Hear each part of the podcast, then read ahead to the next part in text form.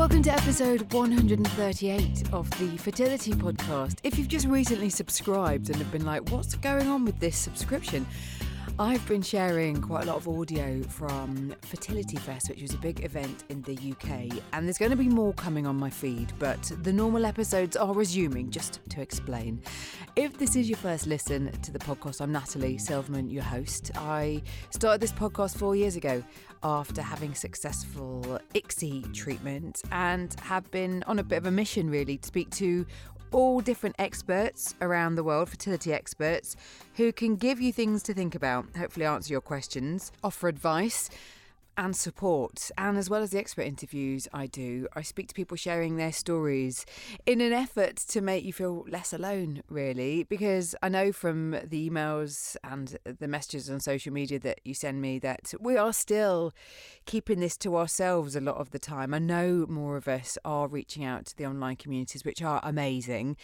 But if you're not, and maybe this podcast is one of the few places that you're returning to, then I hope you're finding that it is helping you along your journey. Now, there's a few things that I would love if you can help me with. This podcast is available in iTunes, now known as Apple Podcasts. And if you're listening there, please do subscribe and rate and review the podcast because it just helps other people find it. And it's really great to hear what you think about what I'm doing. Also, I have a new project called the Ultimate Fertility Guide where I am speaking to people on Facebook Live and giving you the chance to ask them questions. So it's experts within the fertility industry.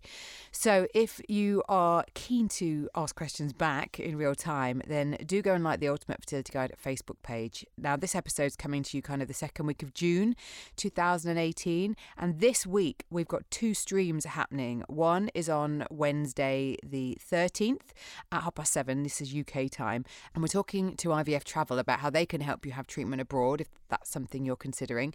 And on Thursday the 14th at the same time at 7:30, we're going to be speaking with Pamela Hirsch from the Baby Quest Foundation about the grants they provide for you if you are in America to help fund your fertility treatments. So if you get yourself to the Ultimate Fertility Guide Facebook page, you can like it there, and that's where you see the streams, and you can ask questions or you can just email them to me, natalie at thefertilitypodcast.com, and I'll ask them for you. And if you want to be anonymous, just let me know. It's absolutely fine.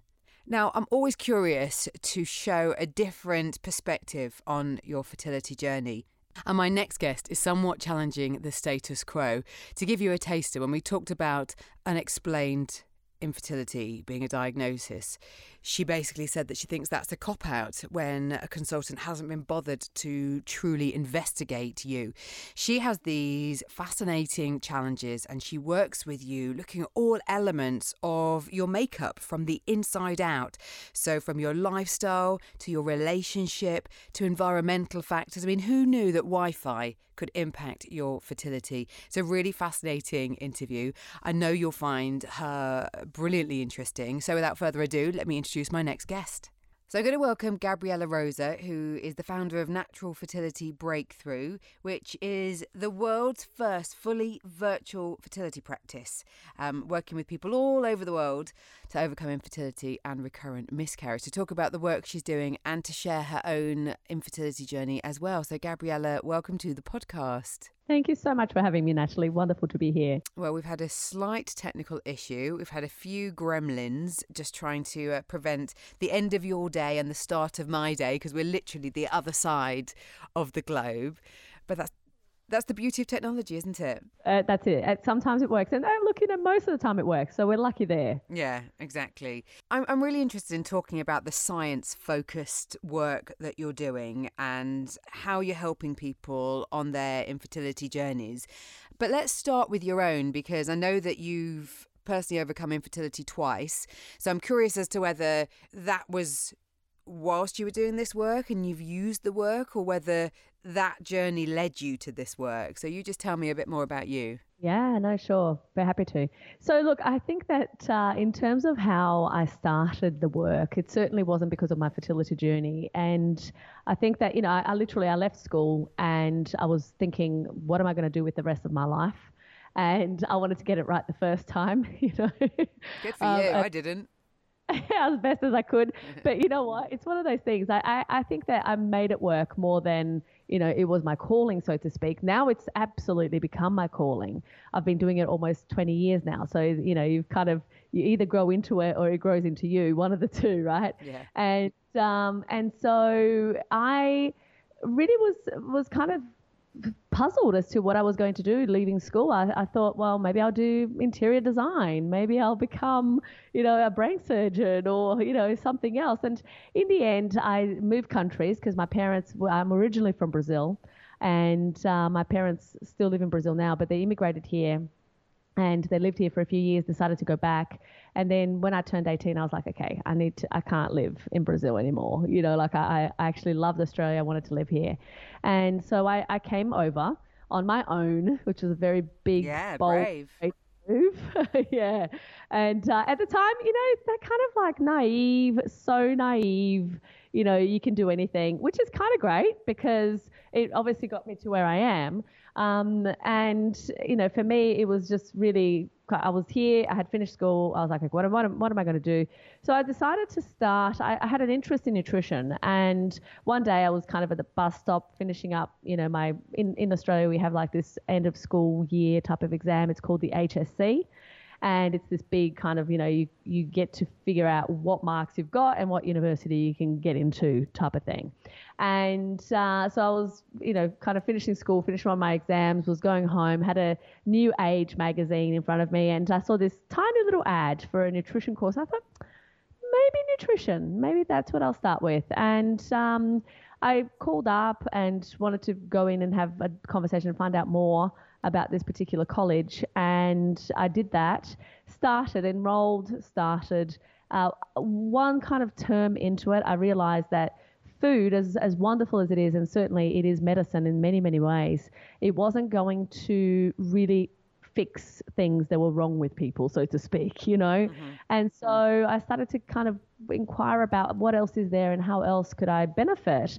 And there was this thing called naturopathy, you know, like that I, I, didn't even know what it was, to be honest. But I asked my, my, my school, my, my college friends, and said, like, what is this naturopathy thing, you know?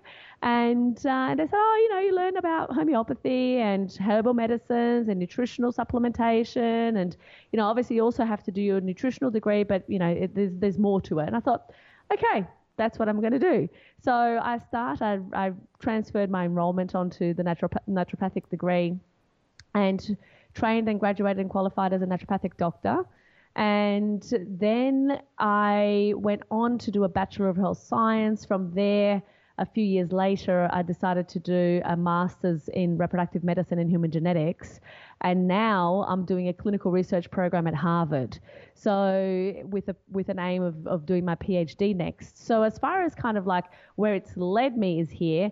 But in the beginning, you know, it really was a situation where I was, I was, I wanted to help people. I knew that I wanted to make the world a better place. I knew that I wanted to, you know, make a difference, and it was a, it was a kind of an interest. You know, it wasn't like a crazy passion, mm. but it was interest. And at the time that I was studying, I was very, very lucky to be working alongside. I, I worked as a receptionist in a gynecology and obstetrics practice, and the principal doctor there, um, who was my boss, he was he was an obstetrician gynecologist, and he was wonderful. You know, he was very helpful and always uh, wonderfully um, supportive and and in providing his guidance and you know insights on, onto things. And one day I came into the practice as I was finishing my naturopathic degree, and I said to him, "Oh, I'm thinking of specialising in pediatrics," and he goes, "Don't do that."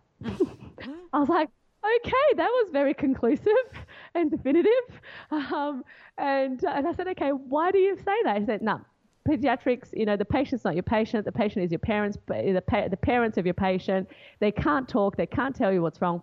Bad idea. Don't do that. I was like, okay, you've got many good points. Yeah. And uh, need, you know, and uh, and so that's what happened. So then one day I was again as I was finishing up my my course, you have to do these umpting numbers of uh, clinic hours to be able to graduate, and I was going up to clinic and I saw this tiny little ad for you know these kind of little ads just pop up, you know, the signs that we sometimes need, and it was a little ad for a naturopathic clinic that needed student clinic hours done. You know, like we could we had a an option of working at a place that was external to the to the clinic to be able to sit into consults, and so that's how it all started. I I, saw that sign and I just went, that's it. I'm going to specialize in fertility. So literally from day one, that's exactly what I did, and it's been you know now 19 well what is it two, uh, in 2000 i graduated so that's it's been a long time because I know that you run different fertility programs, and I'm curious to know a little bit about them, especially because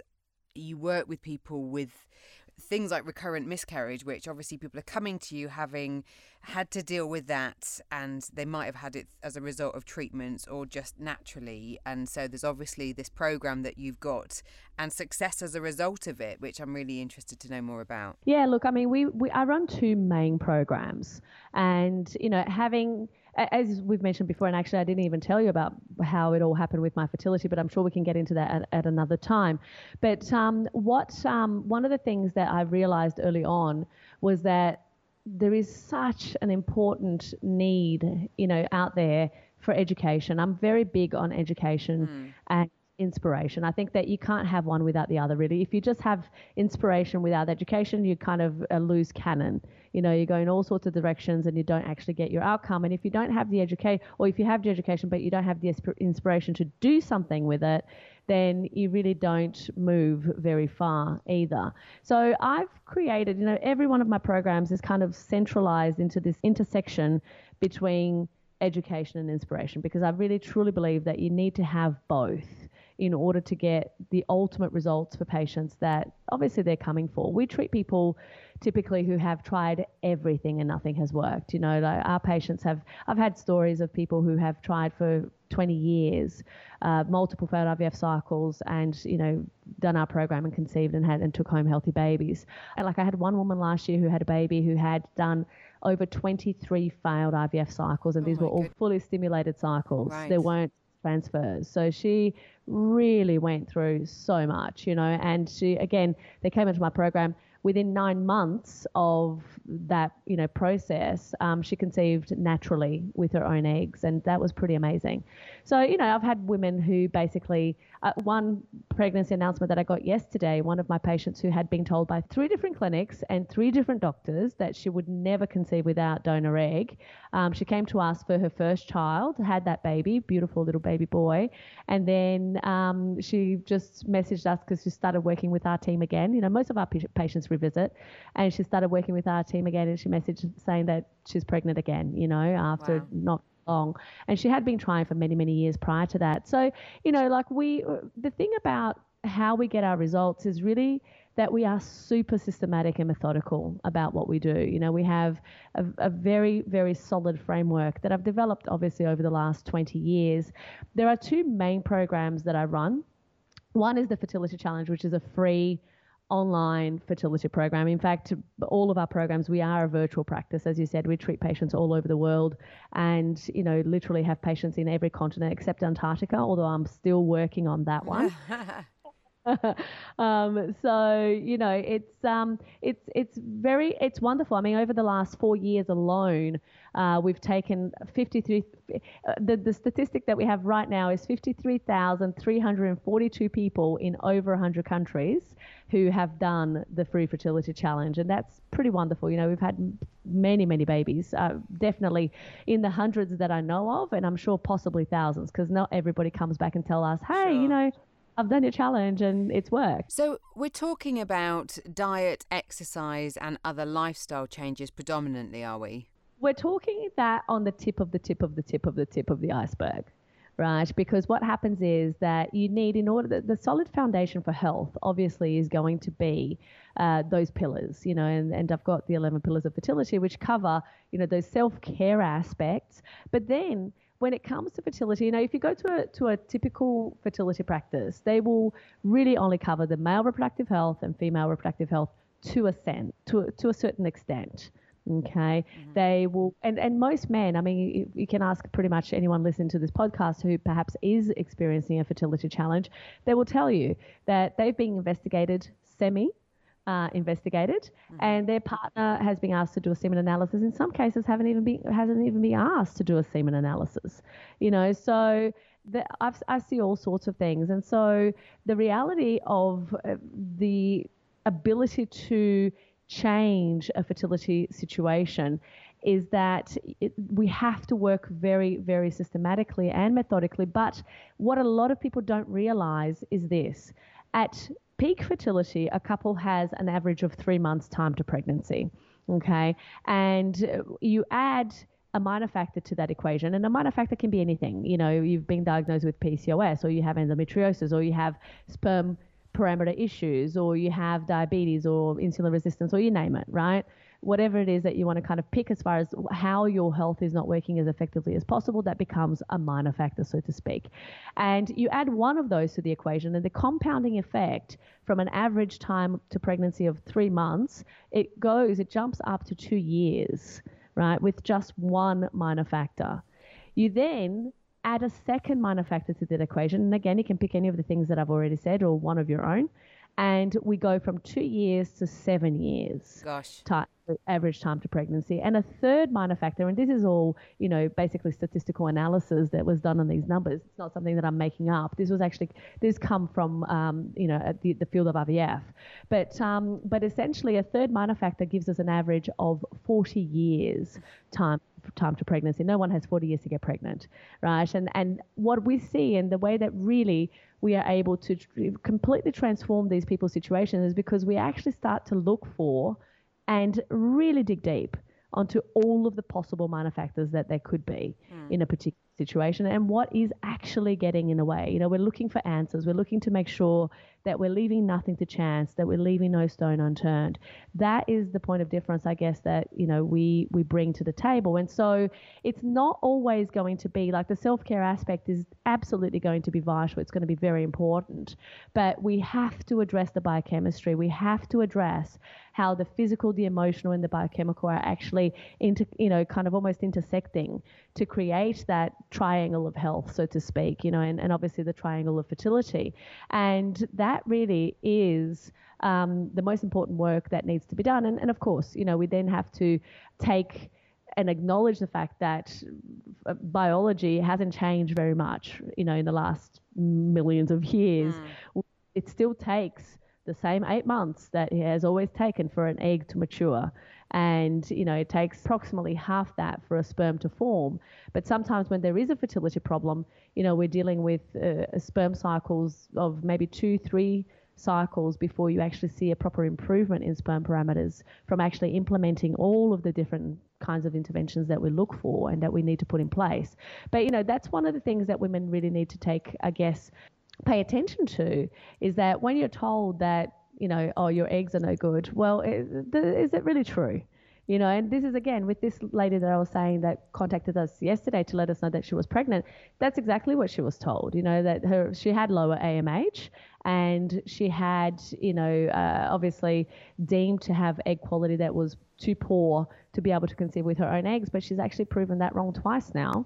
And you know, it, it's about asking better questions. I feel.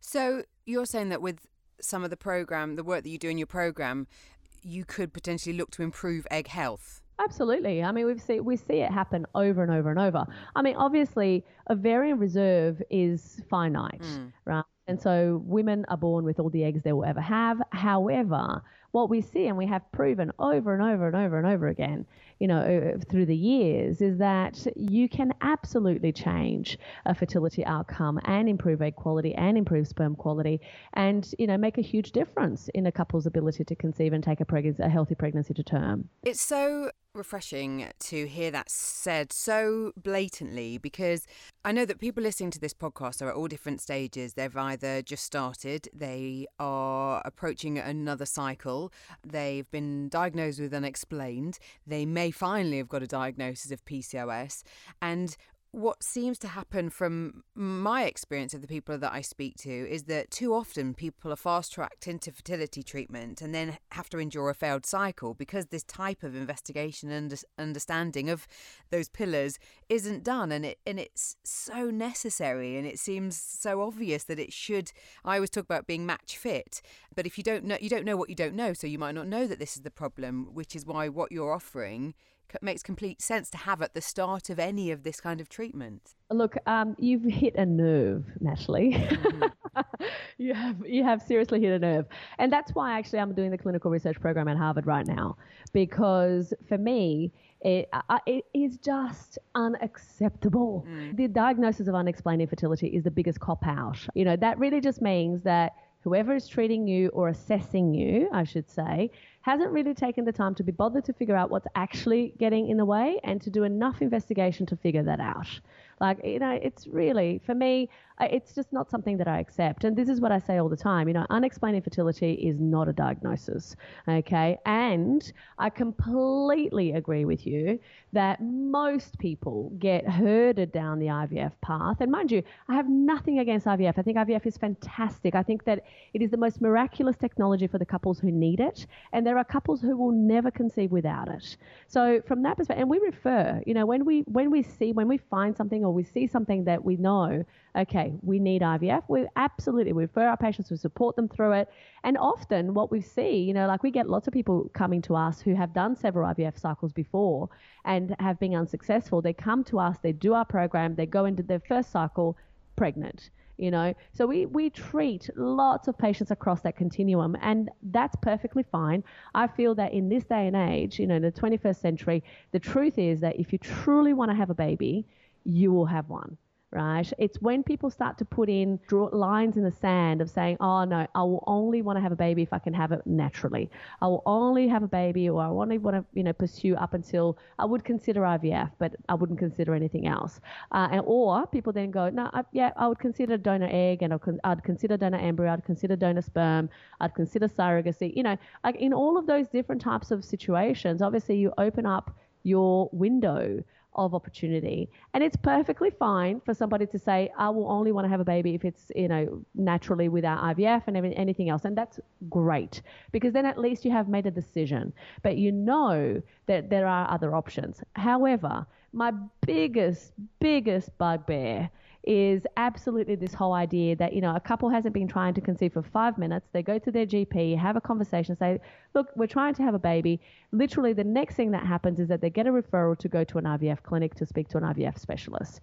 They get to the IVF clinic and they see the doctor and the doctor basically runs a couple of very basic preliminary tests, which are tests that need to be done um, for ensuring that they don't have any STIs, for making sure that they don't have any major kind of health issues. Literally, as a prep, the bare minimum that needs to be run for them to be able to be fit to or deemed fit to go and have IVF right? Without looking at any aspect of their health, of their lifestyle, of, you know, do they smoke? Do they do drugs? Do they, you know, are they morbidly obese? One time I was sitting in uh, IVF um, information evening.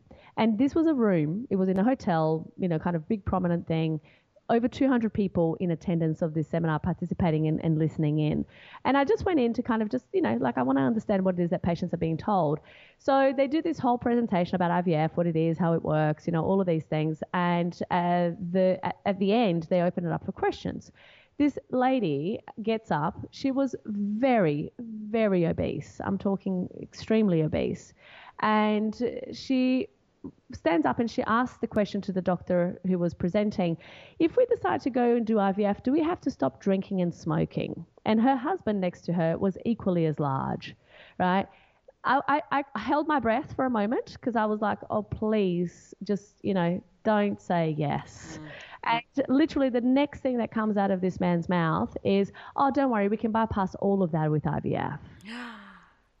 oh my God in a room full of 200 people. Like to this day, it gives me like literally. That's outrageous. Oh, I can't even tell you. So you know, and and that kind of is the thing that I think needs to change. You know, that's that's ultimately I think that there is so much more that patients can be doing, need to be doing, and should, quite frankly, be doing if they want to overcome fertility challenge and, and recurrent miscarriage. Mm. Because you know even for recurrent miscarriage, it's a it's a big thing. You know, most countries around the world they will not investigate before three miscarriages, mm. and so what ends up happening is that people go and they have a miscarriage and they have another one and then they're kind of like completely traumatized and they don't you know know what else to do and they keep having miscarriages one after another because nobody has properly and seriously investigated to understand what is actually causing this and you know from what we look at there are seven different category reasons for miscarriage there are many factors that come into the into the whole equation and that need to be addressed need to be looked into. So you know, it's it's one of those things that you know when when you ask me what is it that we do, we are really we go very deep into the investigative side of things, and of course we're supporting people with the with the lifestyle and the self-care aspect but then we're also you know putting in the pieces that we know they need based on our own assessments. Because whilst you're talking about assessments you've got this fertility score test that you can do on your website that I'd, I'd worked part way through before we'd spoken. I got about 50% through. But you you cover a, a broad range of like emotional and well-being questions the outcome of this is is then literally a score that then suggests a conversation to be had next is that what you get when you reach the end? Basically, when people do the fertility scorecard, what they get is an understanding of where they're at in terms of how else they can be optimizing their fertility from a self care perspective. Okay, so the fertility scorecard is solely based on self care. It doesn't take into consideration the other aspects of what we do from the biochemical perspective and obviously what we do from our expertise. But it does give them what we've seen in our practice is that the majority of the patients who go excuse me, who go through the Natural Fertility Breakthrough Program, which is our signature program for couples who are struggling with conception and, of course, miscarriage, um, is that the majority of the patients, they will score around 70 in the positive uh, when they're taking home babies. Most people who I talk to prior to that end up scoring sometimes in the minus. You know, I've had many couples scoring like the minus 25, you know, and uh, but they're typically scoring around about the, the 30 to 40 mark, right? And what we always want to do when we see that is bridge that gap. You know, we want to get them to at least scoring around 70. And, you know, the purpose of that test is actually to be truthful because you want to tell yourself the truth about what's actually happening mm. and things that you're doing and how is it that you can start to optimize what you are doing. If you're looking for a supplement to take whilst trying to conceive, Pregnacare Conception and Wellman Conception provide advanced nutritional support. They include zinc, vitamin D, and the exact levels of folic acid recommended for women by the UK Department of Health. Pregnacare is expert nutritional care while trying for a baby. And to find out more, visit thefertilitypodcast.com forward slash shop. There's a lot of conversation happening about the emotional care provided to, especially patients who are in the kind of process of, of a clinic. Maybe they've started treatment or they've had failed treatment and they're deciding what happens next. Maybe they've moved away from the clinic support and are just feeling like left. And I talk a lot with people about their emotional well-being. And in some of the questions in your scorecard, um, you've you're talking about the relationships and you're you're asking about whether you're feeling satisfied and connected to these relationships. And I think so often we completely overlook that emotional aspect of how this infertility struggle affects our relationships, don't we? 100%. And this is why, you know, like if at the core of what we do, there are really three main kind of, you know, it's, it's that triangle that I talked about before. It's the physical, it's the emotional, and the biochemical.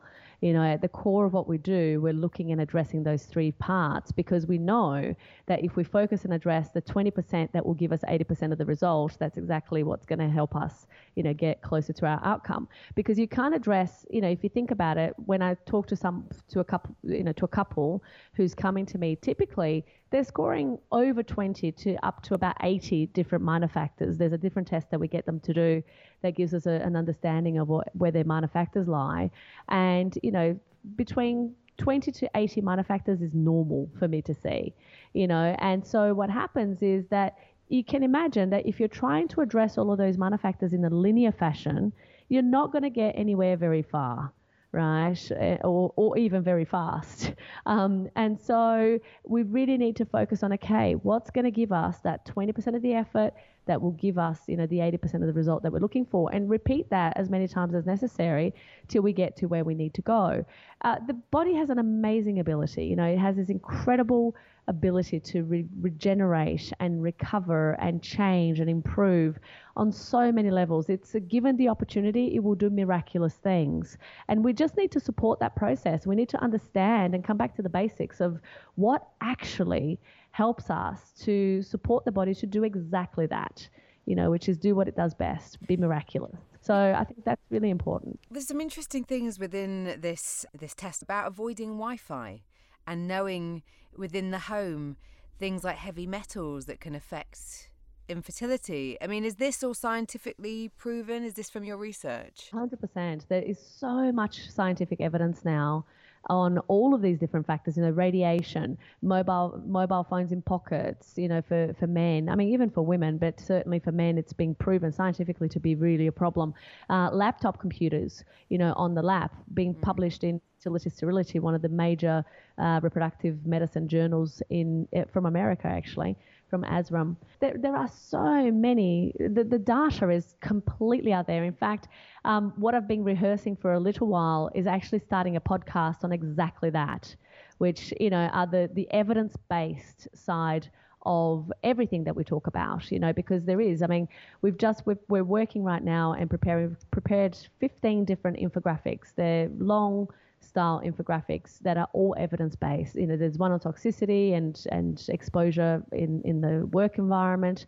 There's one on obesity and, and infertility, caffeine and infertility, alcohol, gluten, dairy. You know, like there's a whole lot of things because we talk about these things and people often ask the question of like, you know, where is the evidence? So we, are actually providing it in that form because it just makes it a whole lot easier.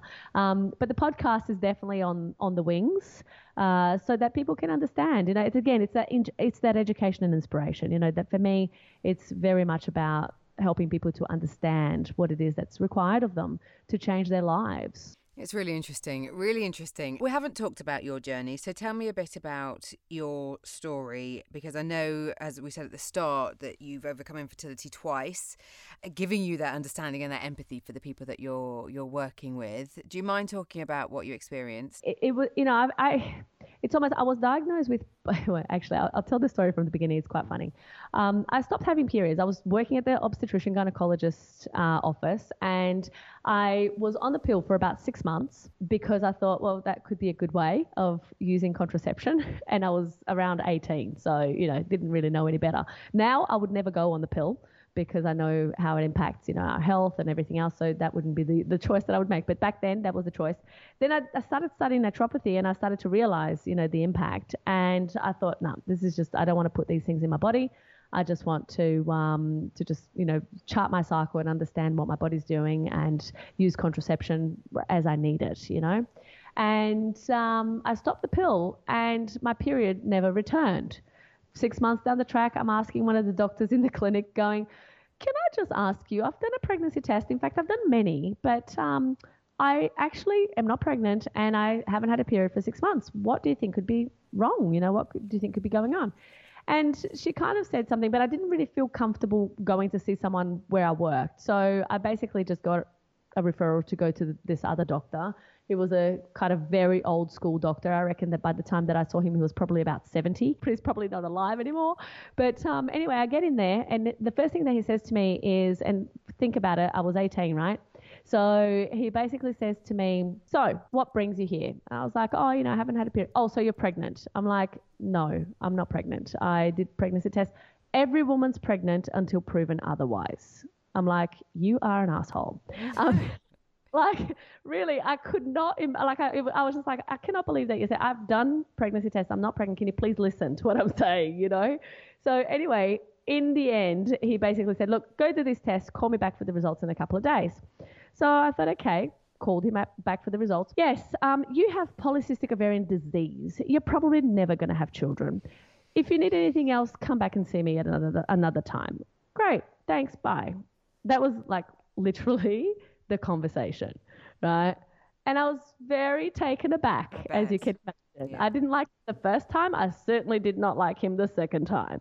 At the time, because I'd never even thought about having children, I kind of didn't really think about it too much, to be honest. And I just kept on with my life and just things just, you know, kept going. So I was in a relationship and we thought that maybe we would want to have kids. I started working through my cycles and getting my cycles semi regular. Didn't really get too far. The relationship broke up and it never became an issue.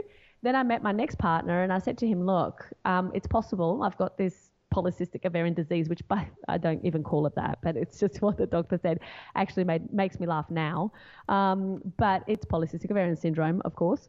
And um, he, I said to my partner, look, there's a possibility that we probably wouldn't be able to have kids. So I'm just letting you know because you know it's good that you know.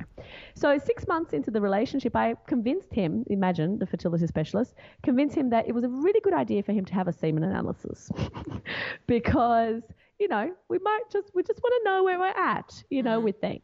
Even though we didn't want to have kids at that point, and that was fine. So he went and had his semen analysis done, and we found out that he had zero morphology. He had a re- decent enough count, but his uh, motility was a bit poor and his morphology was definitely terrible. Uh, according to the World Health Organization, less than 4% morphology ensures that you're not going to get pregnant naturally or through IVF, you know, is kind of like the determination. So I said to him, I said, look, we can definitely improve that. So you're going to need to do these things. And we started kind of living our life in the same way that I tell my patients to live their life now. But we, I went through a very long period, you know, between actually having kids. It took us about eight years to decide that we wanted to have kids and to start really, you know, trying. But before, in the previous relationship and in the in the kind of new relationship, which is my my husband and you know who I've had my kids with, there was a period of about eight years that I would have either no cycles or maybe one or two cycles in a year, right? It was really that kind of just completely unlikely event, you mm. know, or I just really didn't know what was happening with my with my periods, and until I really started to get really serious about doing something about it, because then I realized that okay, if we're going to want to have kids, two years before uh, we were decided to actually want to have kids, um, I started really seriously focusing on my cycles and making sure that everything was exactly how it needed to be, and then I obviously got my cycles back to being normal and you know very uh, kind of regular, and we then decided, look, let's let's try. And so with my first son, after I got everything regulated and normal and we decided let's try, um, I actually conceived first go, right? And so Amazing. that was. How, how long had it taken you to get your cycles regular from when you started to really, you know, get serious about trying to sort them out? It took me about six months, six okay. to eight months, to really, you know, get get things moving properly, mm. and that worked and it was fine. And then I had my son, and he's he's going to turn six uh, at the end of this month, actually in 20 days. He's very excited for his sixth birthday. so he decided to show up in our lives, and he's a blessing, and it was wonderful. And then after about two years, no, actually after about a year of him being around, because I was conscious of, you know, PCOS, of my patients, of, you know, having had a baby and secondary infertility and, you know, all of those things, I started to kind of think, okay, what am I going to do in terms of starting to, and also I wanted to breastfeed for as long as possible. And I knew that because I already had PCOS and, and breastfeeding along with PCOS really wasn't a great strategy to get cycles back back to normal and, and certainly to regular, um, I started to consider around 12 months when I might like to stop breastfeeding. Turned out that I stopped breastfeeding at about 17, 19 months, and about 17 months after that was when my, my cycles actually became regular again. So in that period, I was like, I was so ready. After a year and a half, I was like ready to get pregnant again. I wanted to get pregnant again as quickly as possible, you know, just make sure that I had my, my second child and kind of completed my family. You know, that was my kind of almost anxiety about the whole situation. And it obviously didn't happen for a really long time. I think it took about between 17 to 19 months by the time that I actually was able to get a cycle and be regular. Um, and it took, and then with my second son, I actually conceived second try, right after my cycles went back to regular. But you know, it was that kind of anxiety about wanting to have a baby, knowing that my cycles still were nowhere to be found, and you know, that, all of those, the, I guess, emotions that go through for a woman and a couple who are wanting to conceive or who are kind of ready to take the next step to have a baby, and you know it's kind of just not happening mm. in the time frame that we hope for. Um, but that's essentially what what went on there. Gabriela, what would you say to people listening? Because I know that I have people listening who are dedicated to this cause. They are doing everything that they can possibly do from their diet. They they've cut out the alcohol and the caffeine, and they they've lost weight, and they're they're taking supplements, and they've done this test and they've done that test, and they've possibly had failed cycles, and they're but they're you know they're still trying to conceive naturally, having sex as much as they can at the right times, all this kind of stuff, and they really feel that they're trying everything because I, am part of the amazing online community, the TTC community, and especially on on Instagram, people document, you know, the stages of what they're going through, even if it's during their their treatment, you know, that they're they're starting their injections and they're they're having their egg collection, and and and yet if they're still not having success, and I know it's hard to just pinpoint that because everybody's so different, but what would be the kind of the, the key things that you would say? Not one thing, because I don't think it can be one thing. No, it can. It can. okay, great. there is one thing do the fertility challenge quite seriously. And the reason that I say that, it's literally, I go through diet, lifestyle, environment, mental, the mental aspect. We actually spend two days in the fertility challenge actually going through the emotional component, you know, and really focusing on what it is that they can do to change all of that. So really it's a, it's a brilliant process for people who even just to tick the boxes, mm. you know, of what what they're doing. But you see, one thing that is important for people to realize is that they can't do. I often talk about this analogy when people are trying to conceive and they're having difficulty. It's almost like they have this brick wall in front of them, right, between where they are and where they want to be. And what happens is that couples go in, they approach the brick wall, and they take out a brick off the wall, which is, you know, they improve their diet, and then they might take another one, which is they improve their the the uh, exercise, and then they might take another one is that they will go and you know take some supplements. Let's say it's another brick. They do that for a little while, and they kind of keep going, keep going. They start to become disheartened, and then they kind of just go, oh, you know, I'm doing all these things, nothing's working anyway. Whatever, stop doing it. And either by then, that hole where the brick was taken out of either fills up with muck or kind of gets pushed back in because it's like, ah, oh, this is not working anyway, just might as well push the thing back in. Whereas really, what people need to kind of have in their minds, and I guess the, the analogy is, and the, and the visual that I want them to see, is like they have to come in ready with the bulldozer, right? And just mm-hmm. like, okay, that's it. We're going to demolish this damn brick wall. No matter what, we're going to push all of this debris out of the way and we're going to create the path. And then we're going to go about building that path and then we're going to about, go about walking it, right? From where we are to where we want to be. And so there is no other way. There is no shortcut. I, I heard the most beautiful quote the other day in, in an audiobook that I was listening to, and it said something like this. It was like, I'll paraphrase it as best as I can, but it said something like this um, Between ourselves and our dreams, there seldom is a red carpet that gets rolled out. You know, it's more like a swamp that you have to dredge through you know? Mm-hmm. And I thought, gosh, that is such a great analogy because it's so true. Mm. You know, I mean, has there been ever been anything in your life that you really truly wanted, but that was kind of out of reach, that you just got it by saying, I want it? Mm-hmm. No, that would be lovely. It's never happened and it will never happen. Therefore, get rid of that illusion or that idea that it should be easy, that because your neighbor, you know, who's unhealthy and does drugs and whatever gets pregnant and you don't, like, forget it right? Because their journey is very different to yours. And ultimately, we've all heard of that person who, you know, has essentially never smoked a day in their life and die of lung cancer. Mm. And the other person who's a chain smoker and has never ever had a, a, even a lung issue, let alone, you know, any lung problems or lung cancer. And of course, they have other issues. And the same thing applies in fertility because what happens is it's to do with epidemiology, well, epidemiology for sure, but it's to do with epigenetics, right? Which is essentially that whole aspect of the environment is going, like there's a beautiful saying in genetics that says, you know, the, um, the genes, they load the gun, but the environment pulls the trigger. Mm. And so we need to understand that it's our environmental factors that are around us that will trigger certain aspects within our genetics that will cause some people to conceive easily despite being a heroin addict, right? And other people to do all of the right things and have the biggest of struggles. And so there is no point in comparing your journey. That is the one thing that I'll say. You know, there is no point comparing your journey. There is no point, you know, looking to the side and getting down about the fact that, you know, somebody else is pregnant and you're not. It's like, what do I need to do about it?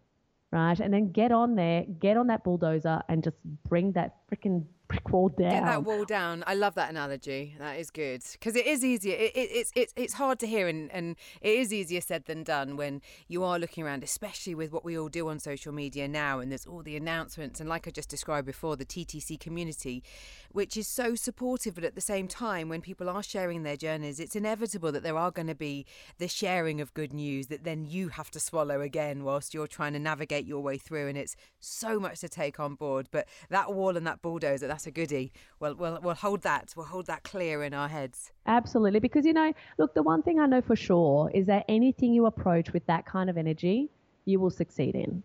Right? It's just that's just a matter of life. And you know, a lot of people they they kind of get disheartened, they get upset, and they and look, it's normal and natural. And yes, you are going to get disheartened. I mean, everybody gets disheartened along the way, but it's about choosing to stay there or to get up and keep going right? That makes all of the difference. And, and that really is what we have to keep an eye on. Well, we'll put the details of the fertility challenge in the show notes because we're speaking kind of mid June in 2018 as this podcast going out, and you're starting another one on the 4th of July, so people have got time. So it's online, but do you kind of get people to do, all do it at the same time? Is that how it works? Uh, it's a live event. So, you know, we actually we, we run it four times a year typically you know, the last one we took over 8,000 people. We already have 5,000 registered. So between now and July, we're probably going to have close to 10,000 registered. And we all do it together. Yeah, it's super fun. All right. Well, Gabriela, it's been really interesting talking to you. Thank you for sharing what you do and for doing what you do. And um, good luck with the challenge. Such a pleasure. Thank you so much for having me. What do you make of that then? I think Gabriela is a very, very interesting lady. And the show notes for this episode are thefertilitypodcast.com forward slash Rosa, R O S A. So you can see links to her challenge. I'll also put the link there for the Ultimate Fertility Guide Facebook page so you can watch our live streams happening this coming week. And of course, our closed Facebook group called Talk Fertility, where you can come and join. We have some of our previous guests as admins help answer your questions. You can share where you're at. You can find other people who are hopefully uh, able to give you some tips if they've been through what you're going through or in a similar place. And really, it's just another part of our little gang to let you know you're not alone, to remind you that you're not alone and help you along this journey. I hope you found the podcast useful. As always, thank you so much for your support. And until the next time,